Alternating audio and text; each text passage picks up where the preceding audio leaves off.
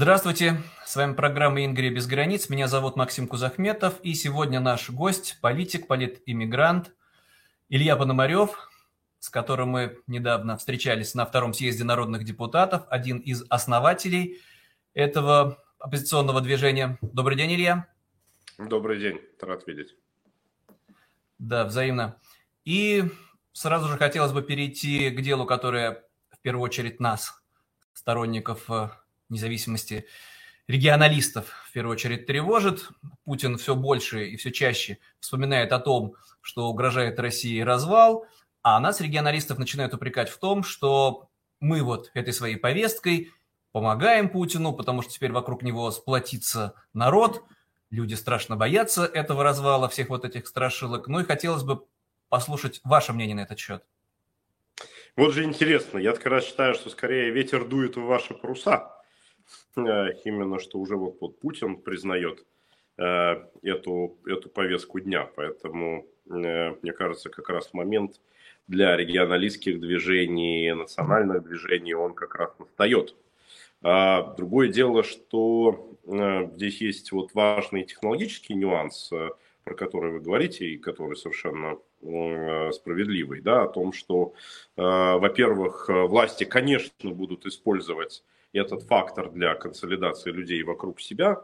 Но я то, что еще очень сильно беспокоюсь и э, даже в большей степени, чем, чем первый фактор, это то, что всегда борьба внутривидовая, она является самой острой. И мне кажется, что она сейчас э, между нами, между различными революционными движениями будет непрерывно возрастать.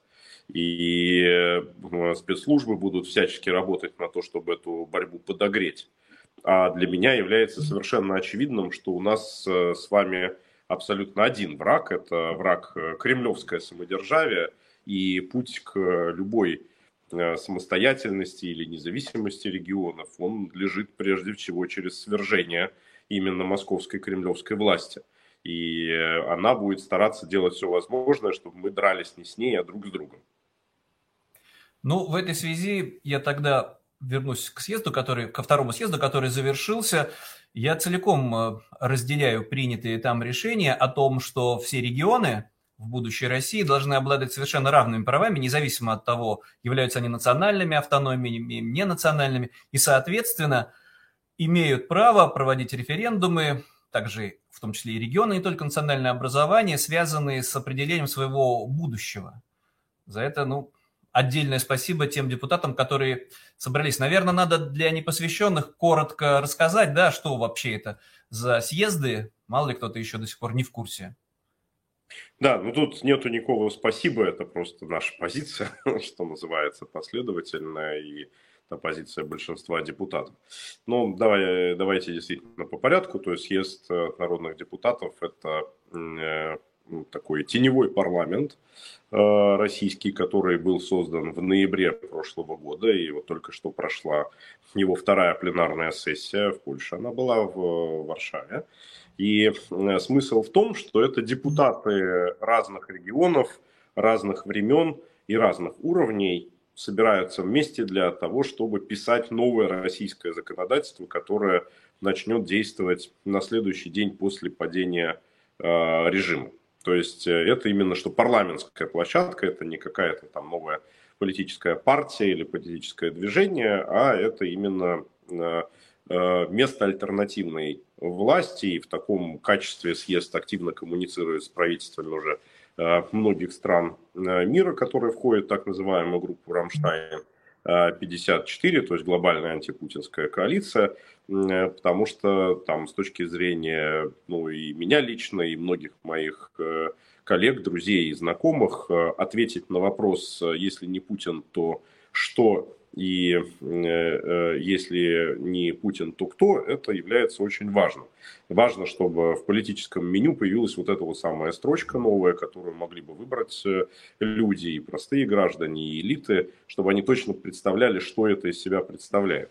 Э, извините за тавтологию. Потому что здесь же есть такой момент, и вот это как раз многие представители регионалистских течений, национальных движений очень остро чувствуют, э, ну, то все боятся обмана, И все понимают такую вещь, что когда Э, там, скажем, Навальный говорит про парламентскую республику, Ходорковский говорит про, Навальный, про парламентскую республику, э, Каспаров говорит про парламентскую республику, Пономарев говорит про парламентскую республику, но есть точное понимание, что все четверо понимают под этим совершенно разные вещи. И э, мы же видим, что, например, может быть парламентская республика там украинского образца, когда всем все равно, по сути дела, сейчас рулит президент, да, как мы, как мы хорошо это видим. А, а может быть швейцарская, а может быть немецкая, а может быть израильская, а может быть индийская, а может быть вообще Советский Союз. Советский Союз тоже был парламентской республикой, чисто формально, да, и все это в парламентские республики. Поэтому дьявол в деталях, надо эти детали проговаривать, надо их обсуждать, и вот съезд как раз для этого сделан, для того, чтобы это обсуждение носило открытый, прозрачный, понятный характер, и чтобы каждое течение, каждое направление, люди каждых взглядов, левые, правые, либералы, консерваторы и так далее, могли бы сделать в это а, свой вклад. Ну, я наблюдал, как иногда тяжело идет процесс законотворчества, все же не быстро, и это же не профессиональный мужик, который каждый день приходит в Государственную Думу или в законодательное собрание, не спеша все это решают. Это, получается, раз в три месяца проходит мероприятие, за 2-3 дня надо принять судьбоносные документы, все это же еще в дискуссиях, все непросто. Я бы тогда такой еще вопрос задал. Вот лично меня в том числе тревожит, а может быть и сотни еще людей в России. Я тоже когда-то баллотировался в скромные муниципальные депутаты, но совершенно откровенным жульничеством. Это у меня в родном Санкт-Петербурге, в Екатеринговском округе, шельмы и мошенники из «Единой России» просто подделали все бюллетени, и, соответственно, остался я без мандата. Ну, еще и органы опеки ко мне прислали, и полицию. Ну, как водится. Есть ли шансы вот у таких, как я, приобщиться к деятельности съезда уже не в качестве наблюдателей и гостей? Хотя я на всякий случай тем, кто не в курсе, объясню, что обстановка там демократическая, можно выступать со своими словами, заявлениями и гостям в том числе. Но вот чтобы обрести еще и право голоса. Как-нибудь предусмотрена процедура для да, тех, у кого но... украдены? Да, значит, э, ну как бы на этот вопрос там несколько ответов. То есть э, там ответ номер один, да, то есть у нас есть, э, например, депутат Андрей Давыдов, который никогда не вступил в полномочия депутата, но тем не менее, когда у него украли результаты, он пошел в ЕСПЧ, ЕСПЧ признал нарушение со стороны Российской Федерации, то есть ЕСПЧ его признал депутатом. Да, и, соответственно, мы считаем, что, соответственно, он был избран, потому что у него есть вот там, значит, бумага с печатью и подписью, в которой это явном виде написано, поэтому он для нас такой же депутат, как, э, значит, и остальные. Э, ну, понятно, что не у всех хватило на это и ресурсов, э, и терпения, сил. Это нелегкий Э, процесс, поэтому да, большое количество людей, которые избраться не смогли. Значит, мы предлагаем э, сейчас, и вот съезд, э, вторая вот эта сессия проголосовала предложение ко всем, да, провести выборы в онлайне. Значит, там при одном единственном условии, ну, что начинать эти выборы после того, как мы соберем там миллион Э, избирателей, да, то есть, которые вот подпишутся под тем, что они готовы в этом принимать участие, для того, чтобы эти выборы носили э, достаточную легитимность. И э, выборы проводить по тому принципу, что каждый человек, который наберет определенное количество голосов, ну, съезд предлагает это 100 тысяч, ну, соответственно, тут вопрос для обсуждения, 100 тысяч, оно Э, получена как цена мандата депутата Государственной Думы. Да, там за каждого депутата Госдумы в среднем на одних выборах голосуют 100 тысяч. А, вот. Э, после этого, соответственно, человек становится тоже делегатом съезда. Но еще раз подчеркну, что э, вы абсолютно правильно сказали,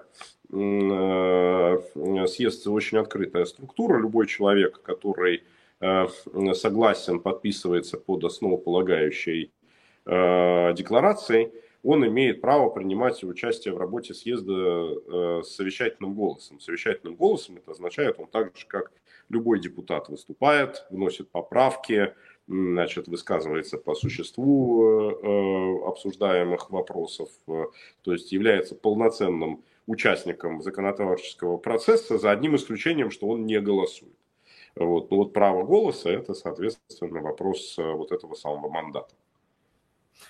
Такой вот вопрос, который я встречал в сети, но он более, может, саркастический, ироничный. А вот вдруг вступят в этого в движение на очередной съезд, запишутся 300 депутатов от «Единой России» и в своем, значит, получат большинство, например, да, или сколько там им понадобится, и вообще все будут в своих интересах принимать, а формально они подходят, они же как будто бы мандат это имеют, как с такими быть? Нет, а, ну, а, я бы сказал так, мы даже приветствовали, чтобы представители существующей элиты переходили на сторону добра.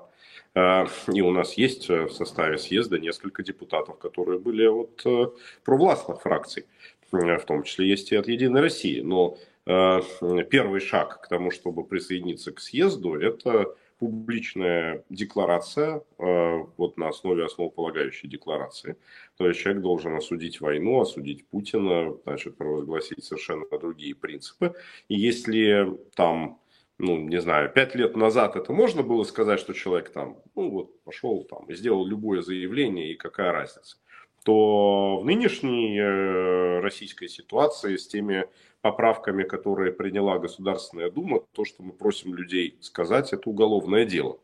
Э, поэтому мы считаем, что просто так подобные заявления никто не сделает. Эти заявления должны быть достаточно вызревшими, и э, там люди оппозиционных взглядов боятся с этим согласиться. У нас очень большое количество людей, которые Э, там мне регулярно пишут о том, что мы бы вот присоединились э, к работе съезда, но нам страшно, вот что вот если мы это скажем, то нас, соответственно, поведут в тюрьму. Хотя есть и строго обратные э, примеры, там примерно треть от делегатов съезда, они живут в России, продолжают жить в России, и либо выходят в онлайн из России, либо даже приезжают физически на заседание съезда из России. Да, действительно, смелые люди.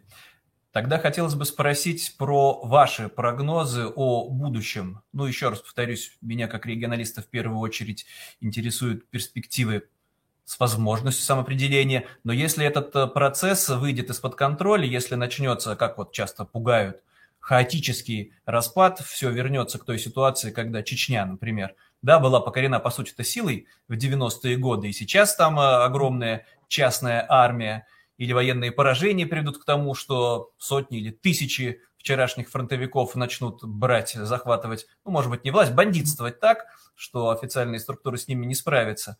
Каковы ваши прогнозы, реалистичные, менее реалистичные, на вот ближайшее будущее в поражении? Ну, поражение, я считаю, конечно, неизбежно Россия потерпит, а что вот дальше будет происходить? Смотрите, вы сейчас э, затрагиваете очень э, серьезный вопрос, э, на тему которого как раз идет большая дискуссия с вот коллегами вашими по регионалистскому движению, по национальному движению и так далее. Мне обычно люди, вот, критики говорят о том, что вы опять нас хотите обмануть тем, что вы говорите про то, что после смены власти – должны пройти некие референдумы значит, э, по поводу вот самоопределения регионов. А вы же хорошо знаете, что вот народ э, оболванен пропагандой, значит, и ни на каких референдумах он не проголосует. Вот вы, например, представляете движение Ингерманландии, да, то есть я думаю, что количество людей э, там в Питере и в окрестности, которые хорошо себе представляют то, чем вы занимаетесь, э, ваши взгляды, подходы и так далее. Ну, это вот даже просто не говорю, что поддерживает, это то, что, которые знают про то, что это происходит, но я думаю, что это не, не 50%, так скажем, значит, э, населения. И это, э, это черта нынешней системы власти, да, то есть это она не дает возможность свободно на эту тему вести диалог, дискуссию, рассказывать, показывать, убеждать, дискутировать и так далее. Поэтому тот подход, э, который у нас есть, он заключается в следующем, о том, что э, вот переходный период э, к созданию новой страны, он состоит из двух лет и разделен на две равные части. Там первый год после освобождения, с одной стороны, складываются муниципальные органы власти, они все равно нужны всем, да, там в равной степени. и э, чеченцам, и ингерманландцам, и москвичам, и сибирякам, и кому угодно другим. Они не политические. То есть мы, у нас запрещены политические организации, но у нас вместо этого вот выборы просто местные власти, люди, которые там будут э, чинить дороги, там красить подъезды, э, заниматься горячей водой там, и так далее и тому подобное. Значит, а параллельно с этим идет дискуссия относительно будущего страны. И эта дискуссия заканчивается по итогам первого года. Дискуссия свободная, с гарантиями СМИ. СМИ запускаются с самого первого дня, при этом в том законе о СМИ, который только что был принят, гарантируется деятельность и национальных СМИ, э, то есть защита, чтобы были СМИ на иностранных языках, и это прямую финансируется э, через специальный фонд э, бюджетными средствами, чтобы действовали СМИ на национальных Э, языках. То есть, соответственно, тем самым, что каждый регион внутри себя проводит дискуссию, кто в нем власть, как она устроена и как видят люди в этом регионе свое будущее. Достаточно времени для того, чтобы э, вот об этом договориться, осознать и принять решение. И после этого уже все голосуют за э, новую конституцию, частью которой является там, условно говоря, федеративный договор, то есть там ну, глава Конституции, которая посвящена будущему федеративному устройству и распределению сфер полномочий, то есть что регионы делегируют в центр. Нет больше такого, как Ельцин, там, а, берите суверенитета э, сколько можете унести, но, но знайте, что я у вас его заберу в любой момент времени, я же его вам дал, ну, значит, я могу его назад и взять. А здесь вот наоборот, то есть, соответственно, регионы говорят центру, что они готовы ему дать там для каких-то общенациональных задач, там, не знаю, дорог, обороны или чего-то, э, э, чего-то еще. Ну и вот, соответственно, это голосование каждого региона, это и будет означать, грубо говоря, вот ум доверия вот этой самой новой стране. Мы в нее входим или в нее не входим. И какой регион, значит, принимает решение о том, что он это не поддерживает и не входит в страну, значит, соответственно, он идет своей дорогой, своим путем. Ну, для справки скажу, что когда принималась Конституция 93 года, то э, примерно 40% регионов проголосовали против. А, ну, потому что тогда был совершенно другой подход э, к складыванию системы, и она шла сверху вниз, а не снизу вверх, как мы предлагаем э, делать. То, естественно, на это все с удовольствием дружно наплевали и как раз заменили ее вот этим самым федеративным договором, который под, подписывали региональные элиты, которые были заинтересованы прежде всего финансово. Э, вот. Ну и, соответственно, получилось то, что получилось, и вот этого мы хотим избежать.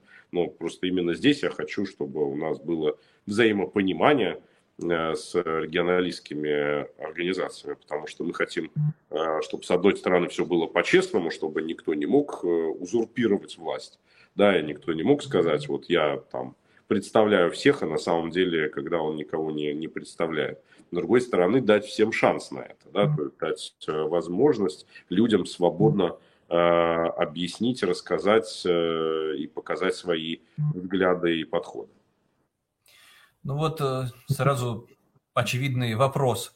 Если миллионы людей в России и сейчас отравлены и имперской психологией, и отравлены пропагандой этой безумной, то где гарантия, что на первых же свободных выборах, неважно, федеральных или региональных, к власти не придут реваншисты, которые объяснят, ну, как в Германии, соответственно, нацисты пришли к власти, в 20-е годы начали свою пропаганду, в 1933 году установили свою диктатуру, все снова выплеснулось. Как вот этого сценария избежать? Ну, э, во-первых, я считаю, что в какой-то момент времени обязательно реваншистские силы придут. Ну, в том смысле, что силы реакции. Может быть, не реванша, но реакция. Э, хотя я не думаю, что это произойдет э, настолько быстро, потому что, опять, там, революционная логика, э, она в том, что после смены власти все как раз будут стремиться, стремиться присоединиться к новой власти, будут надежды, будет воодушевление, потом неизбежно начнется разочарование, отход, какие-то споры, склоки и так далее. Но первые два года вряд ли это произойдет, поэтому, скорее всего, на первых свободных выборах, которые будут происходить э, через два года после смены власти, согласно концепции переходного периода, который обсуждает сейчас съезд. Да? Значит, э, я думаю, что там будут э, скорее такие революционные силы. Но на уже на следующих выборах очень даже вероятно, что могут прийти силы более реакционного характера. Но тут уже встает в силу та система, которую необходимо принять. И то, что сейчас как раз обсуждает съезд, это о том, как создать такую систему, которая бы, в отличие от той, которая есть сейчас, была бы устойчивой к попыткам узурпации, э, к попыткам э, восстановить имперскость, к попыткам задавить и регионы, задавить граждан, задавить разные политические силы и так далее. Именно на эту тему идет самая яростная дискуссия и борьба. И э, с моей точки зрения, ответ на это довольно простой. Вот э, там в Соединенных Штатах получилось почему? Там, потому что люди, которые писали э, свою конституцию, писали ее, во-первых, на века, изначально считая, что они ее пишут на века, во-вторых, они ее писали не под себя, э, а писали для того, чтобы она работала без них.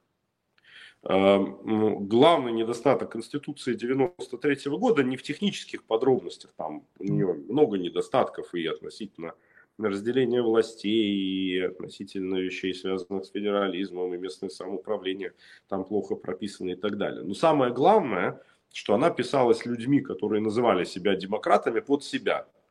Они перепутали демократию с властью демократов.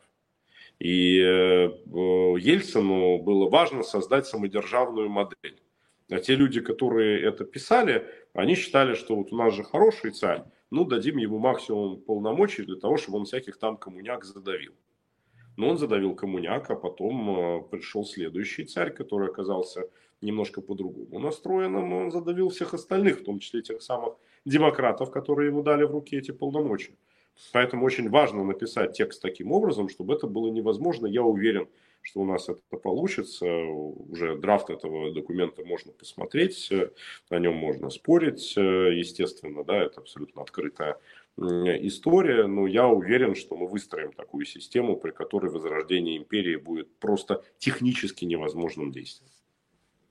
Ну, к сожалению, как мы увидели при действующей Конституции, которая вроде бы как ограничивала сроки нахождения у власти, я уж не говорю про 4 года, да, президентства, тем не менее она была нарушена, несмотря на то, что вот в Конституции же прописано. Я еще раз повторюсь тогда, ну, может, простите за эту настойчивость, а какие-то еще механизмы, кроме законодательных, могут быть предусмотрены? Но это я по, по поводу того, что диктатура возродится, возродится реваншизм, империя возродится, может быть и без выборов. А вот каким-то насильственным путем объединятся военные, проведут свой более успешный пивной путь, чем у Гитлера. Ну, я лично считаю, что буква-то э, как раз Ельцинской конституции не была нарушена. Э, может быть, в каких-то вещах был нарушен дух, но буква не нарушалась. Еще раз скажу, та конституция была осознанно написана таким образом, чтобы дать возможность э, Кремлю делать все, что он хочет. Потому что считалось, что общество враждебно, коммунисты, реакционеры и так далее, и поэтому надо с ними бороться. И поэтому мы получили то, что было запрограммировано этой Конституцией. И это очень важно. Это не то, что кто-то там взял и на нее наплевал. Нет, кто-то ее использовал ровно так по назначению, как это было э, сделано ее авторами. Именно поэтому э, сейчас надо сделать по-другому, и мы закладываем принципиально иные другие принципы, которые делают не путь э, Гитлера, не путь Ельцина с Путиным просто невозможно. Ну тогда такой логичный вопрос. Тем не менее, в 1945 году победители, союзники на всякий случай, по, по, в отличие от 18 года, когда Германия тоже капитулировала, в 1945 году не ушли из, из страны, которая потерпела поражение, оставили там военные базы и взяли все это под свой контроль. То есть, по сути, было введено внешнее управление. Такой сценарий возможен в связи с Россией? Ну, я думаю, что такой сценарий э, невозможен. И я его бы в любом случае не поддерживал, на мой взгляд, ни один нормальный человек не может поддерживать оккупацию своей страны какими-то внешними силами. Но то рациональное зерно, которое в этом есть, конечно, надо иметь в виду. И, во-первых, безусловно, в ситуации военного поражения э, страны-победители будут э, диктовать э, те или иные свои условия. Э, естественно, главный голос здесь будет принадлежать Украине, потому что именно она является главной страной-победительницей. Мне очень смешно слушать некоторых наших э, коллег по значит, российской оппозиции, которые говорят, ну, Украине никто не даст, там, значит, американцы будут, там, может быть, британцы, там, и так далее. Э, это тоже империализм в них говорит. Они вот пренебрежительно относятся к Украине, как бы там они э, не выступали за нее в вопросе войны, э, ну, по другим причинам, да, но отношения все равно к, как к стране второго сорта. А на данный момент как раз она является не просто что первого сорта, она является лидером коалиции, и, безусловно, она продиктует условия с точки зрения э, э, создания системы власти. Это первое. Значит, но при этом она не будет, да, то есть оккупировать, очевидно, такого желания в Украине нет. Но она, конечно, будет делать свою ставку на те силы политические, которые придут к власти, и на эту тему мы ведем с ней суперактивный диалог. Вторая вещь, которую вы говорили относительно там военных баз и все прочее, э, думаю, что мы пойдем чуть-чуть другим путем. То здесь вопрос не военных баз, э, а здесь вопрос интеграции в международные структуры.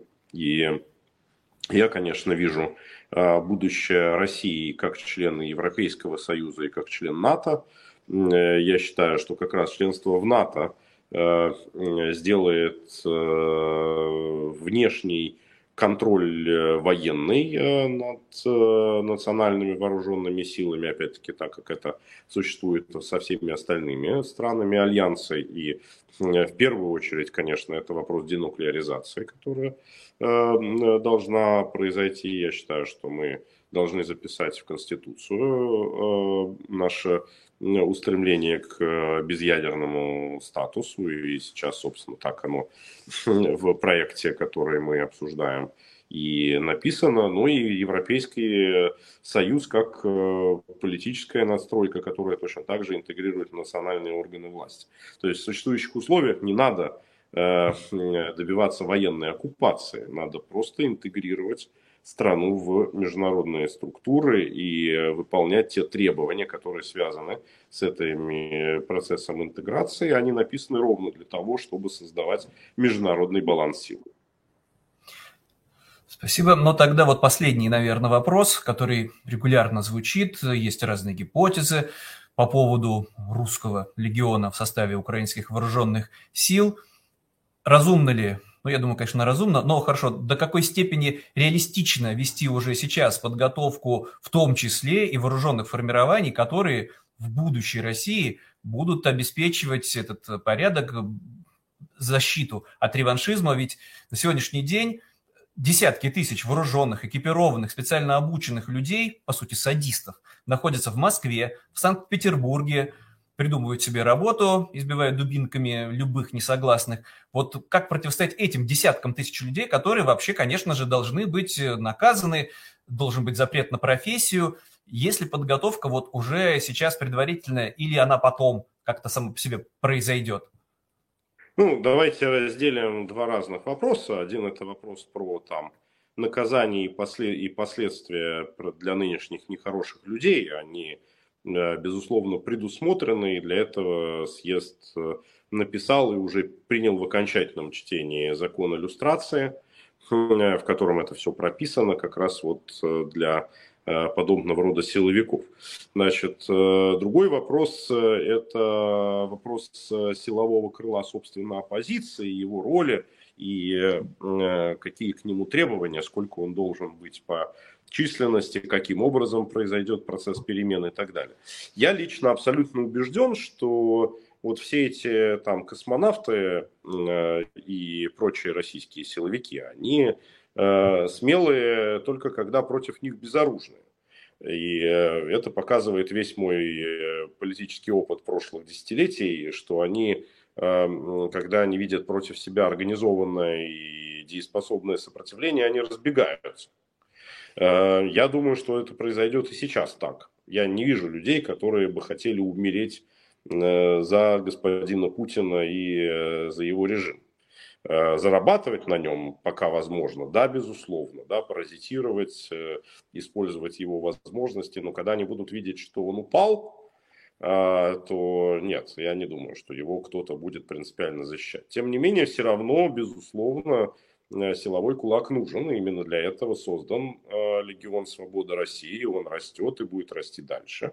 Надо понимать, что при том, что, конечно, украинская армия, украинские вооруженные силы ни в коей мере не собираются, и я уверен со стопроцентной вероятностью, что они не пойдут на Москву, значит, после э, военного поражения путинского режима.